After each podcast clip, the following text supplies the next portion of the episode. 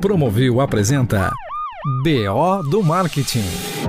Um projeto Live Marketing Consultoria. Acesse livemarketingconsultoria.com.br.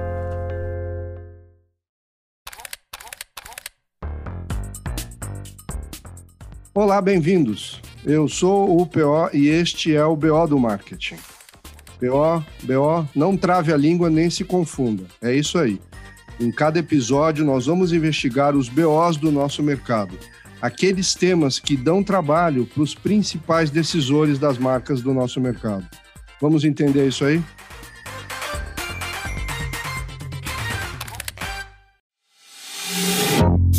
BO do Marketing é um boletim de ocorrência sobre marketing e estratégia que reúne profissionais e especialistas do setor para análises e reflexões dos acontecimentos da comunicação e marketing no Brasil e no mundo em bate-papos bem-humorados e provocativos. Semanalmente, Paulo Octávio Pereira de Almeida, também conhecido como PO, recebe convidados que comentam os assuntos que estão nas agendas dos grandes executivos das marcas e players do mercado. Tudo isso recheado com dicas culturais, novidades e boa música, disponível nas principais plataformas de podcast.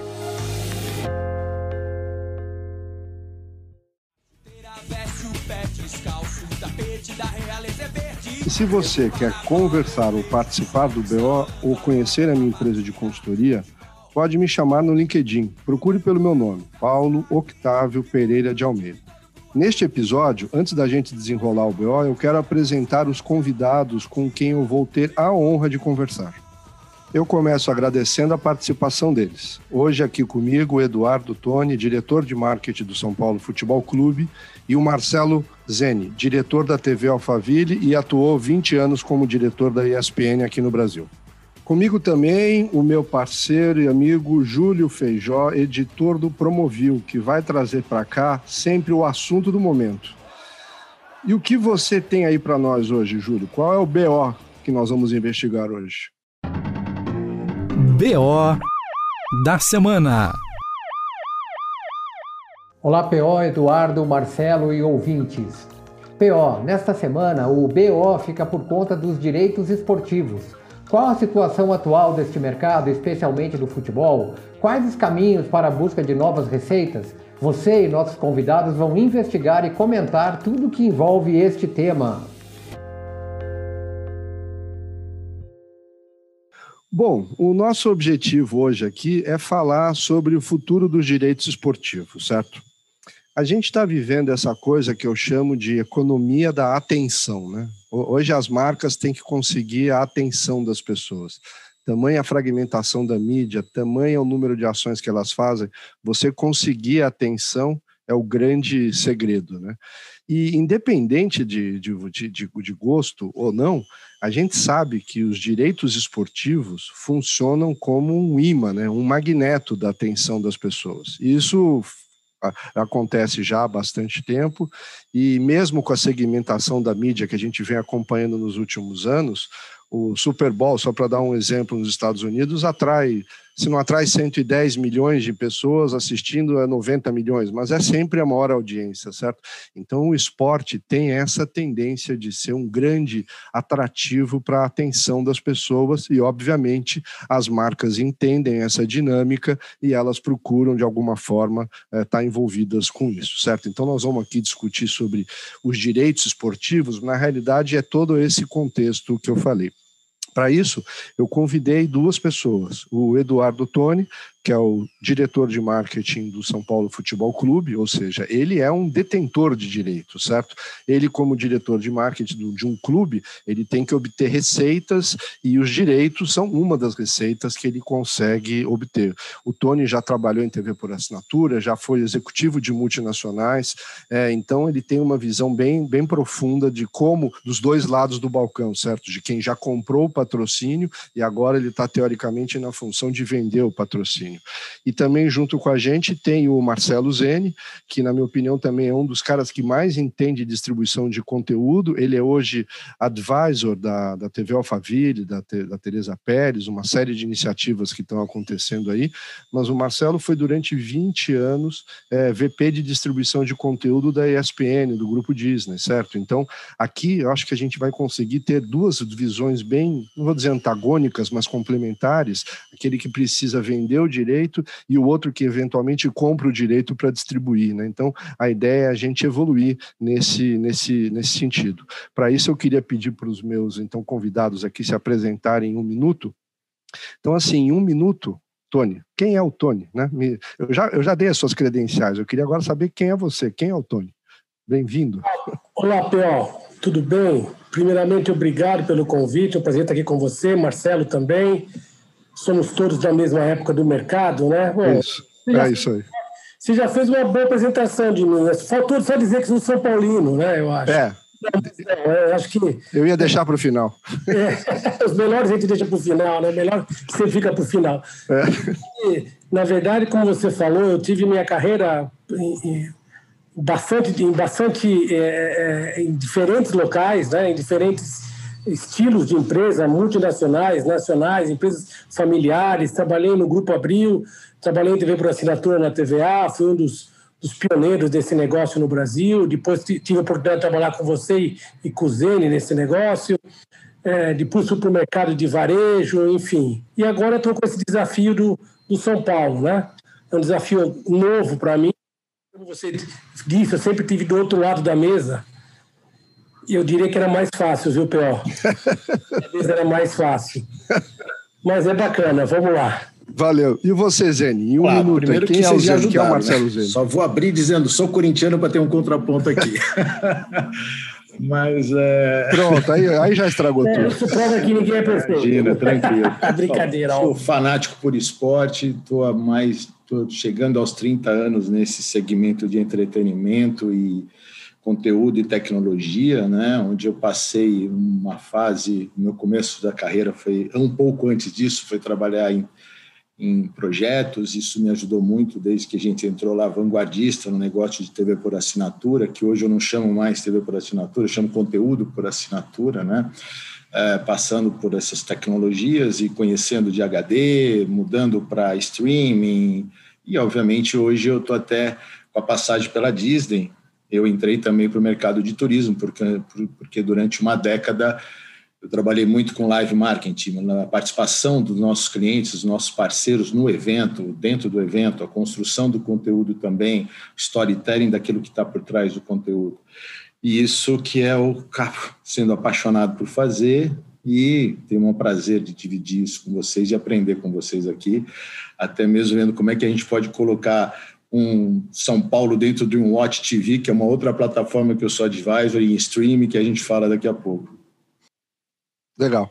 Então, é, esse, essa coisa que eu falei então da economia da atenção, né? Então, vou, a primeira pergunta eu queria fazer para o Tony, certo? Tony, então você falou a sua história e é como é legal ver esses, esses dois lados do balcão, né? LG, sempre Toshiba, Grupo Abril, certo? Uma, uma, uma carreira de sucesso. Mas assim, em última instância, o que, que como profissional te atraiu para você ir para esse lado do, vamos dizer, é, marketing esportivo? O que que você viu como homem de marketing o potencial nessa área? O que, que te atraiu? É, pior, esse é um bom ponto. Na verdade, é, é, o esporte, assim como o Marcelo, eu sou apaixonado por esporte. Eu pratico esporte, por exemplo, eu faz dois anos que eu não perco uma partida de tênis, que é o esporte que eu pratico. Também não jogo há dois anos, por isso que eu não perco, né? Mas é, o esporte, sempre, eu sempre estive muito ligado no esporte, inclusive profissionalmente. Eu, quando estive na LG, por exemplo, citando apenas essa que você mencionou, eu patrocinei o São Paulo por muitos anos, são Paulo um case de sucesso que é reconhecido nacionalmente como talvez o mais longevo e, e, e feliz é, case de marketing esportivo.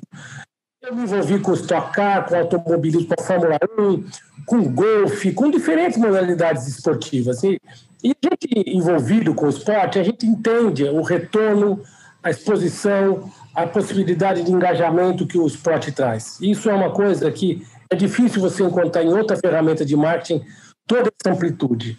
Então, quando eu recebi, quando eu recebi a proposta, quando eu recebi o convite do Júlio Casares, presidente de São Paulo, para assumir o marketing do São Paulo, eu não hesitei em aceitar, porque juntava duas grandes paixões, que é, que é o marketing esportivo, que é o marketing, com o meu clube do coração, né?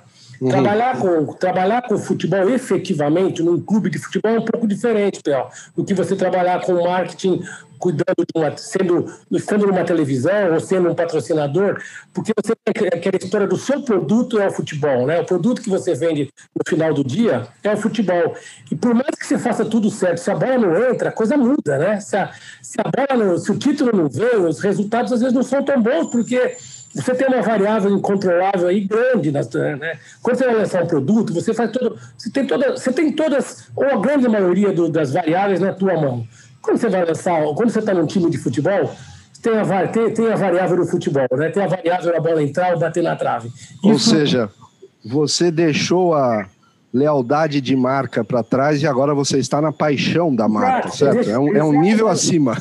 Exatamente. Você não procura mais loyalty, você procura os lovers, exatamente isso. O cara que. E a gente percebe que no futebol tem muito disso, né? Aquele cara a gente trabalha com o Ibope Repucon, né? E a gente faz uma, nas apresentações que a gente faz para as empresas parceiras ou prospects, sempre tem aquela pergunta: pô, mas eu vou patrocinar o São Paulo e eu não vou vender para o Corinthians, para os corintianos, o Zene não vai comprar o produto porque é corintiano que patrocina o São Paulo.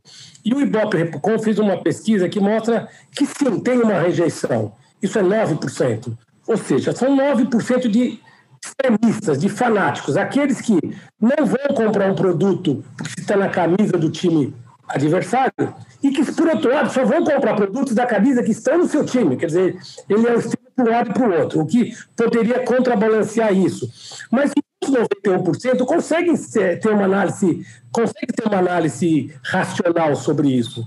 Então, o futebol traz esse lado de paixão dentro do jogo, que é um negócio diferente das outras, das outras empresas, dos outros, dos outros segmentos. Então, se você já tem uma fragmentação da mídia, se antigamente a gente aprovava aquele comercial de 30 segundos no Fantástico e a página dupla na Veja dava tudo certo, então você vai ter sempre alguém que não está prestando atenção nisso. Então, esses nove é até pouco, certo? Até está é. valendo a pena.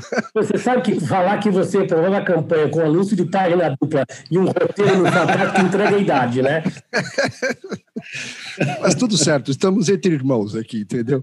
Aí esse, esse, esse ponto me dá o gancho para fazer a pergunta para o Zene, certo? Então vamos lá. A gente então vê, né, você vê a, a, a, a, própria, a própria, vamos dizer, usando a ESPN do grupo Disney como referência, certo? É um negócio de escalabilidade mundial, é uma coisa absolutamente referência para qualquer pessoa que gosta de esporte. Eu nem sei quantos canais ESPN tem nos Estados Unidos, deve ter uns 30, entendeu? Porque não é um só, tem canal para tudo quanto é lado da ESPN. Mas a, pergunta que eu faço é o seguinte: você, você teve então uma carreira de sucesso? Sucesso muito grande numa marca que é referência, certo? Onde você, o seu objetivo era basicamente, como você falou, distribuir esse conteúdo por, por todas as eventuais empresas de TV por assinatura ou distribuidores, certo? Hoje a gente está vendo que empresas como o TikTok estão entrando nesse mercado de compra de direitos, certo? O TikTok, pelo que eu saiba, não é uma empresa de TV por assinatura, mas está eventualmente comprando é, é, direitos esportivos. Então a pergunta que eu te faço, eu já até falou no começo do conteúdo por assinatura, mas a pergunta é, é mais específica. Você acha que TV paga tem futuro? Se a gente for olhar, né, que hoje tem uma frase do momento que muitos usam, né, que a gente vem trazendo há muitos anos, é que você tem que sempre desaprender para aprender. Então, o que o Tony acabou de falar, ele deve ter passado por isso, é um ponto que ele está até se reencontrando para fazer isso, essa diferença dentro do clube.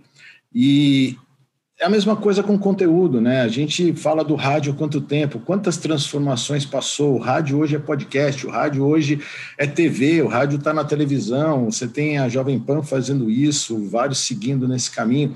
Então, para mim, eu desde que eu estava na ESPN, há muito tempo atrás, eu saí há pouco tempo de lá, eu sempre olhava como não TV por assinatura, e sim conteúdo por assinatura. A hora que nós começamos lá a entregar streaming, entregar, entregar jogos avulsos, entregar aquilo que não é linearidade na TV, e eu cobro por isso, eu continuei mantendo essa vertente. E até hoje está. Quando o Netflix surgiu, que deu essa reviravolta no mercado, e as pessoas, ao, ao invés de olhar especificamente no, no, apenas no conteúdo, tinha que olhar também para a plataforma. Ali foi uma transformação. Se a gente que está relembrando um tempo nosso de TV por assinatura, naquela época, eu lembro que você, como gestor de marketing, diretor da DirecTV, devia sofrer um impacto que era eu vendo DTH, eu vendo satélite, mas me chamam de TV a cabo. Né? Ah, sim, até hoje me falam que eu trabalhava na DirecTV, uma empresa de TV a cabo, isso era normal. Exatamente, então, se bobear, né, a gente deve estar tá, lá dentro, o pessoal deve estar tá na Sky, ou que for, vivendo essa, essa, essa situação. Então, para mim, eu entendo que a gente está numa transformação é, importante e sempre eu valorizo aquela construção do conteúdo, né? Então, você saber contar a história. É, eu vi essa passagem da Band esse final de semana que eu sou apaixonado por esse movimento. A Band fez um ótimo trabalho de trazer a Fórmula 1 para dentro de casa, só que ela não mostrou esta corrida ou essa participação no final de semana. Ela foi construindo uma comunicação que veio até de sábado à noite um filme, fazer um cross do cinema para o esporte, tratando de um filme Rush, que é uma história fantástica de dois grandes corredores, com o Reginaldo Leme comentando nos intervalos, nos breaks, tinha um pouquinho dele falando daquela resenha, daquele momento daqueles dois corredores. Isso, isso traz audiência, isso traz o engajamento do conteúdo para o cliente. Então, para resumir, a palavra para mim não é mais a frase, não é mais televisão por assinatura, é conteúdo por assinatura, é ter que trabalhar mais profundamente o conteúdo como um todo, não só o jogo ao vivo, que talvez aqui o próprio São Paulo tem que olhar isso. Esse fã de 9% que não é torcedor do São Paulo, que pode ser até ruim e não, não querer entrar para comprar, ele gosta de uma resenha, ele gosta de um bastidores, ele gosta do, do, do, do que acontece com o ex-jogador ou que é o conteúdo linear do evento esportivo. Então, São Paulo vai jogar no sábado, o que, que acontece a semana inteira? Vai ficar passando numa rede aberta ou pode passar num canal de São Paulo?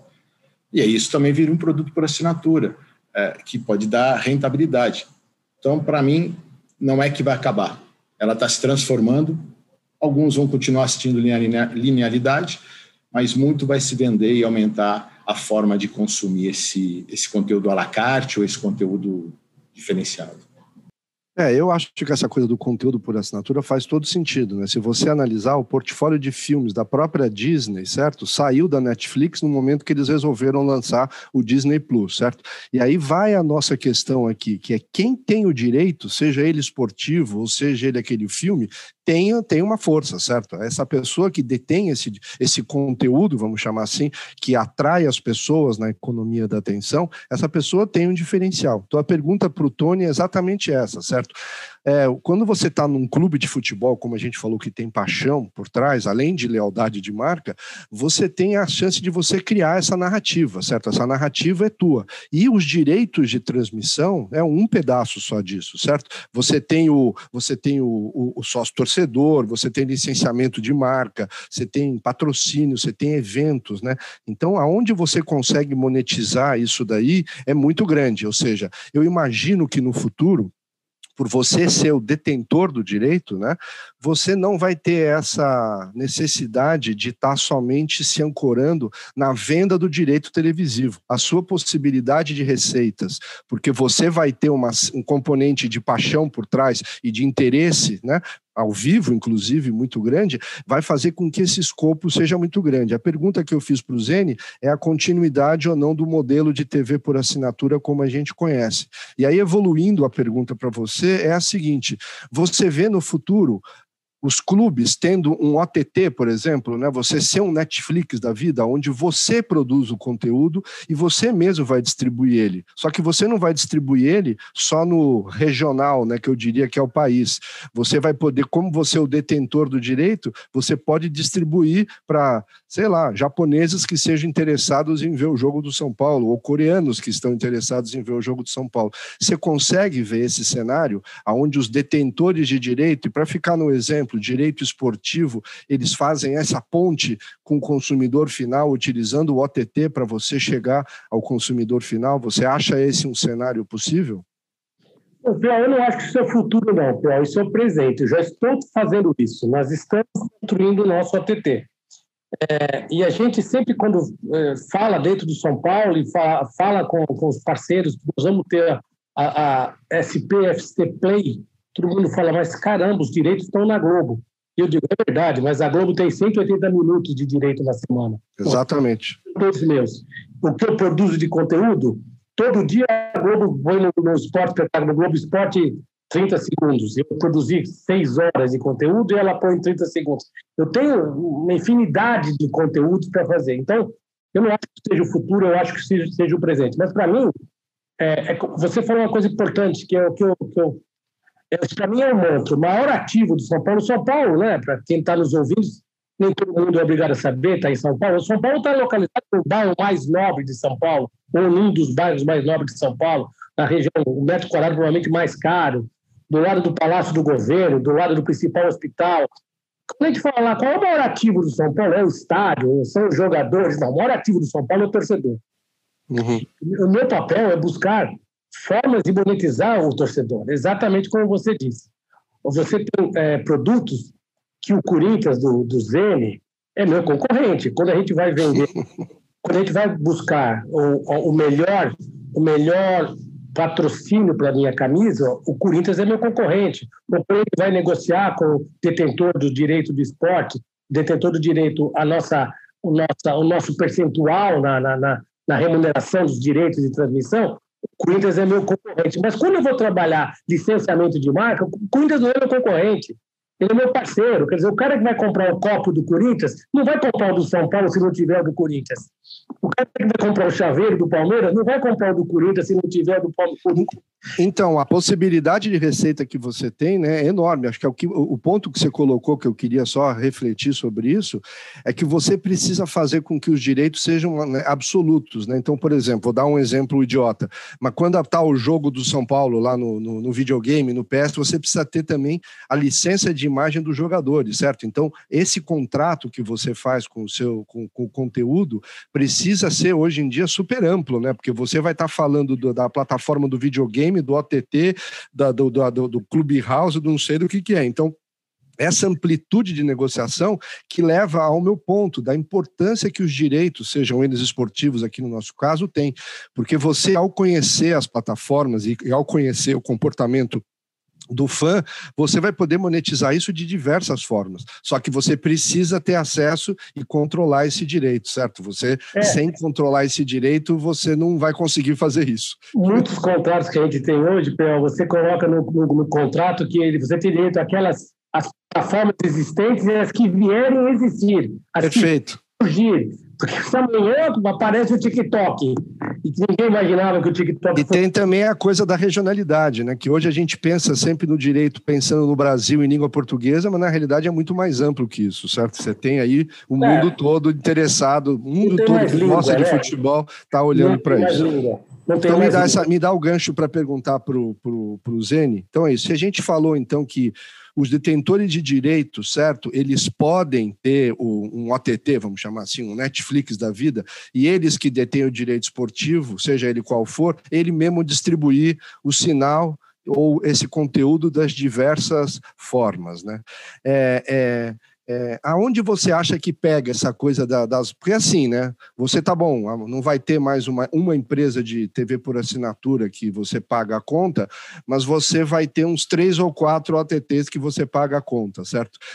Não sei se é mais barato ou mais caro. Aí deixa, deixa para o pessoal de marketing da, desse setor fazer essa, essas análises. Mas assim, por que, que você acha então que os clubes ainda não criaram todos esses? Os clubes criaram os OTTs para acessar diretamente os seus fãs. A tecnologia está aí. O que, que você acha que está impedindo ou não deixando essa coisa acontecer de uma maneira. A gente vê os clubes europeus ocupando um espaço maior do que eles têm, né? Os clubes europeus, de alguma forma, em especial Premier League, ocupando um espaço. Eu vou no clube, eu vejo a molecada só com camiseta desses clubes.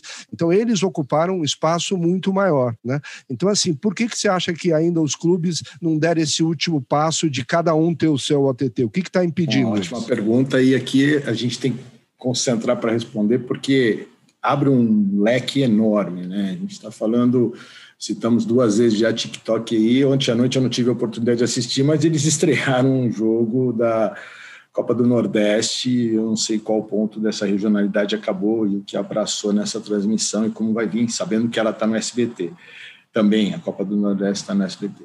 Para a gente para tentar achar um caminho aqui, vou usar o exemplo do chaveiro que o Tony falou. É, se o cara vai no estabelecimento ou no marketplace tem um chaveiro de um time, tendo todos os outros juntos, você consegue ter maior facilidade para divulgar e, e, em harmonia, em grupo, fazer a presença desse produto. É, hoje, complementando a primeira pergunta e, e, e, falando especificamente de meios, hoje a gente tem um, um meio que antigamente só era satélite ou o cabo. Esse meio streaming, ele te abre um universo de oportunidades de trabalhar o teu conteúdo, o teu clube, o teu produto. Você consegue fazer parcerias que pode pensar maior até com a Magazine Luiza ou um cross de plataformas, seja para vender em grupo ou não. Mas tem um ponto que eu sempre me preocupo. A gente está falando de um fã, está falando de um esporte de paixão. Você tem uma gama cada, cada time tem sua quantidade X de torcedores, e eu vejo hoje pulverizado esse trabalho de uma Flá TV, como o Flamengo fez o ano passado, e fez o experimento antes da pandemia do jogo da final ser transmitido e vendido por esse assinante. Mas o que mais o Flamengo colocou nesse Flá TV que tem alcance, ou não só para o público dele, como para o público dele? O que, que o Flá TV pode se juntar com outros grupos para vender isso de uma certa forma, em um pacote de serviços que consegue atender mais gente e não fica naquela coisa, nove reais para uma assinatura, 29 para outra, não posso deixar de ter o Netflix. O que também vai estar do São Paulo dentro do Netflix, porque isso vai ser um multiplicador para que as pessoas saibam disso. É, quantos filmes ou quantas histórias verídicas você acompanha é, dentro do Netflix que não pode estar a sua marca lá? Então, quando eu fico muito cheio de informação, como nós temos muita informação, é, eu parto sempre do valor agregado. Né? Qual que é a storytelling que você vai contar para o seu fã? O que, que você vai atrair sobre o seu concorrente? Né? É, como a gente vai é, conseguir é, não só destacar o jogo ou o campeonato, ou não ter a fragilidade que o Tony comentou agora há pouco. Pô, faço um trabalho excelente no ano, meu time não é campeão. Né? Eu não posso no dia seguinte zerar minha base. Eu não posso no dia seguinte, porque perdeu o campeonato, ou não, não aconteceu aquele gol, ou perdeu para o principal adversário, perder a cauda desse trabalho. Então, para mim, é, a OTT vem para facilitar muito a vida do clube, para estar tá mais próximo do seu fã. E o que falta é o engajamento da esteira da entrega do conteúdo. Ele não é para um só lugar. Então, hoje, a gente tem. O curioso para mim é: se você quiser assistir o jogo do seu time no próximo final de semana, o que for, aonde vai estar? Porque pulverizou. Antigamente era fácil, eu clicava num canal só, sabia que lá ia ter o futebol. Hoje esse futebol já está em, em, três das redes abertas. Então, o, o São Paulo vai estar jogando esse ano em três emissoras diferentes.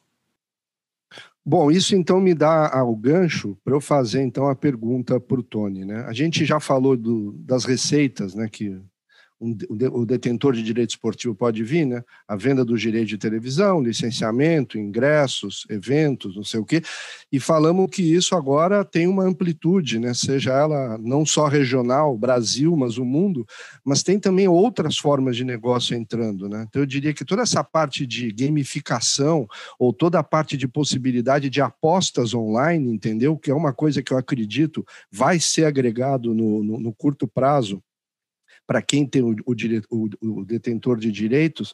O que, que você acha disso? Ou seja, a magnitude de coisas que você vai ter que gerenciar a partir do seu direito absoluto que você tem, que é o direito esportivo relativo a um clube de futebol. Como você vê isso? Você, essas outras duas que eu mencionei, gamificação e possibilidade de apostas, podem vir, inclusive, a trazer engajamento, que o, que, que o Zene falou, e até receitas adicionais. O que, que você acha disso? Como você vê esse próximo passo ou essa evolução dos detentores de direito é, indo para esse lado mais omnichannel, né, que inclui gamificação e até apostas.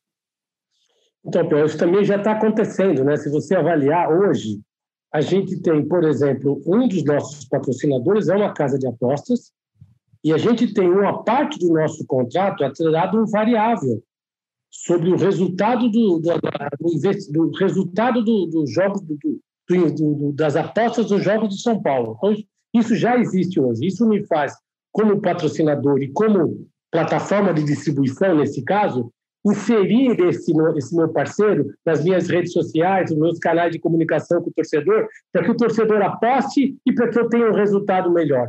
Isso já acontecia também com o meu cartão de crédito, com o meu patrocinador master no passado, que tinha um cartão de crédito, que uma parte do faturamento do cartão de crédito tinha o revenue share eu recebia uma parte do que o cliente usava no, no cartão cobrando de São Paulo. Mas isso também já está acontecendo. A parte de games, por exemplo, esse é um mundo gigante, talvez hoje o mais promissor.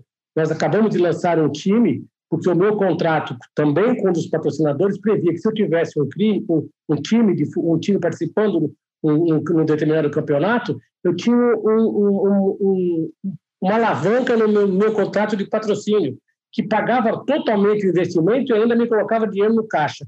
Então, esses mercados abrem realmente essa possibilidade e fazem com que você tenha aquela. Você, como como, como marca, né? o São Paulo como clube, antigamente eu punha a marca do meu patrocinador na camisa e estava feito o meu trabalho, toda a parte de, de ativação era responsabilidade dele. Hoje não. Com, com, com, as, com as casas de apostas, com as, com as, com as backings que existem no mercado hoje, eu tenho o maior interesse de estar ativando a marca dele, porque essa ativação acaba me trazendo retorno financeiro. Então, é realmente uma mudança, é uma quebra de paradigma na forma como os clubes tratam os seus patrocinadores uma nova forma de receita, sem dúvida nenhuma. Eu ainda acho que o próximo passo, e lá na frente ainda, não sei quanto tempo, né? Essa coisa da realidade virtual ou realidade aumentada vai fazer parte desse conceito, né?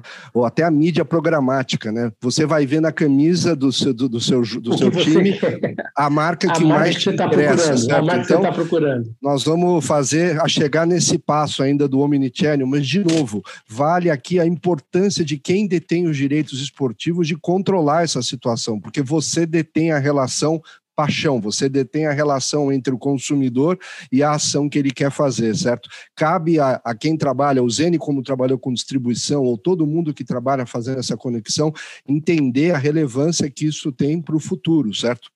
Eu acredito piamente que um dos últimos bastiões, respondendo e dando a minha visão, que a TV por assinatura tem ainda, é, são os direitos esportivos, certo? A hora que os direitos esportivos estiverem sendo disponibilizados de uma outra forma, essa como o TikTok falou, tenho certeza que muita gente vai rever o porquê pagar a sua conta de, de, de, de, de pay-per-view ou sua conta de TV por assinatura, sabendo que você vai poder compor esse acesso a esse conteúdo através da sua paixão de outras formas. Então é esperar para ver, certo? Então, então, eu acho que essa discussão que a gente teve hoje aqui, basicamente gerencia, dentro dessa umbrella que eu chamei, que é a economia da atenção, dá claramente a entender a importância que os direitos esportivos vão ter nesse novo cenário, vamos chamar de mídia pragmática do, pragmática do futuro, né? A importância que isso vai ter e a gente entender isso, vão surgir milhares de oportunidades das marcas criarem conexão, certo? Marcas que eu falo, clubes ou qualquer, qualquer um que detém o direito esportivo, tecnologicamente com o consumidor final.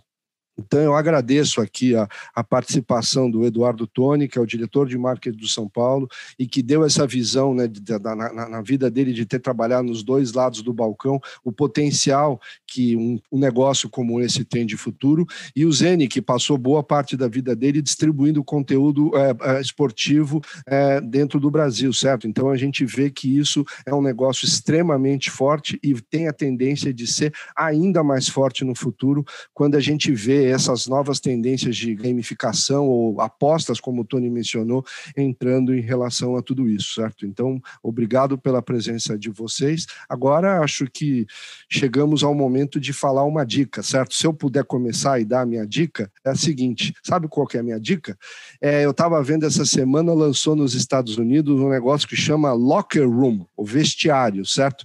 É como se fosse um clubhouse, mas só de comentários, só de salas esportivas, certo? Certo? Então você entra lá, vai ter uma sala falando de esporte. O Clubhouse tem diversas salas, mas cada uma fala de um assunto. No locker room, vestiário em português, só fala de esporte. Então, assim, se alguém não entendeu a exponencialidade que esses negócios vão permitir no futuro, esse é um bom exemplo, certo? Eu entrei lá no tal do locker room e é tudo inglês e ficar falando de beisebol, não sei o quê. Eu saí em cinco minutos, para mim não tinha relevância nenhuma, entendeu?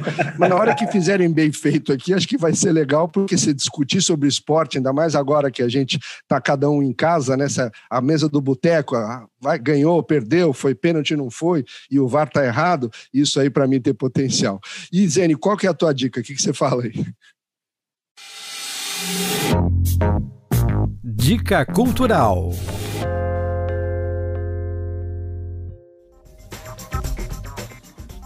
Aproveitando essa, essa tua dica, só botando uma pimentinha. Quanto que os clubes não podem usar como seu conteúdo essa resenha? Quanto Poxa, que ele não pode pegar a história dos seus jogadores e fazer essa brincadeira? É, tá aí um bom ponto. Agora, minha dica é muito de cinema. Eu gosto muito de desse cross da história e de, de ouvir histórias, saber. se o pessoal puder buscar esses filmes que tem as passagens que o Terry for que a ESPN fez, produz altos, ótimos filmes, ou é, O Homem que Mudou o Jogo, que é um baita filme de beisebol. Eu assisti outro dia na ESPN a história daquele quarterback Alex Smith. É impressionante a história é. daquele cara. É um, é um filme emocionante, autobiográfico, reality show, entendeu? É demais. E, e, por que, que eu falo isso? Porque tudo quanto é filme que conta a história de um grande atleta ou de um grande clube ou de uma boa passagem do clube, você está falando de liderança.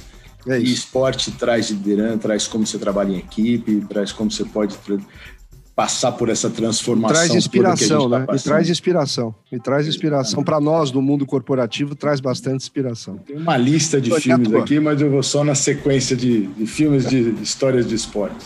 Boa. E você, Tony?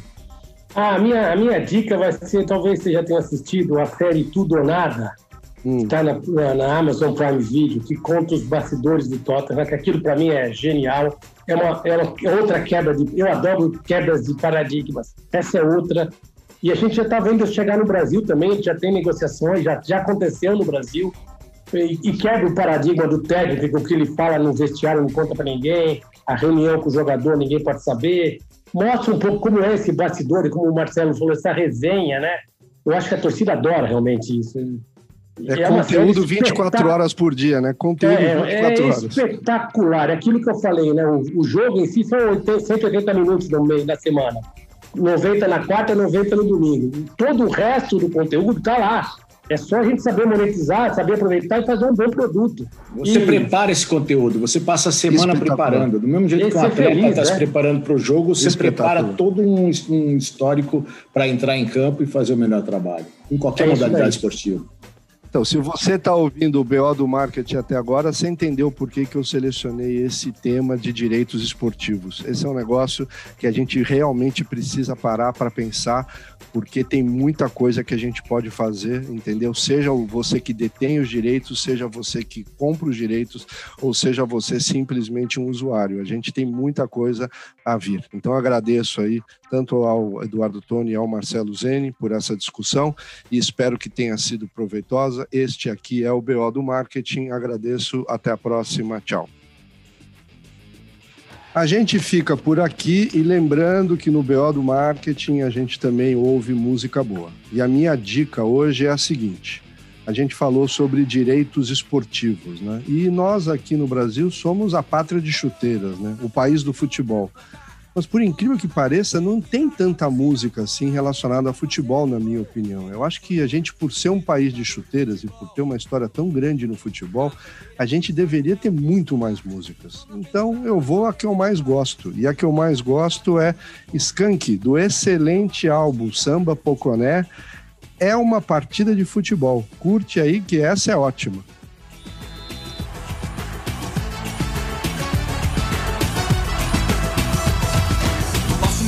Pelo meu time.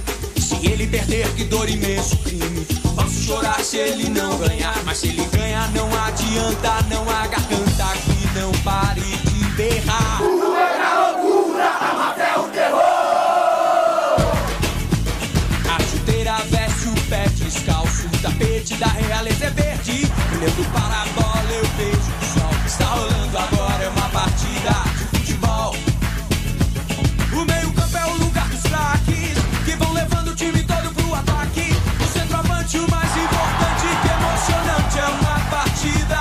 Tipo de futebol.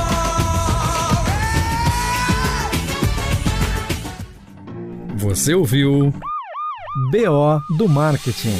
Apresentação Paulo Otávio Pereira de Almeida. O PO, um projeto Live Marketing Consultoria. Acesse livemarketingconsultoria.com.br.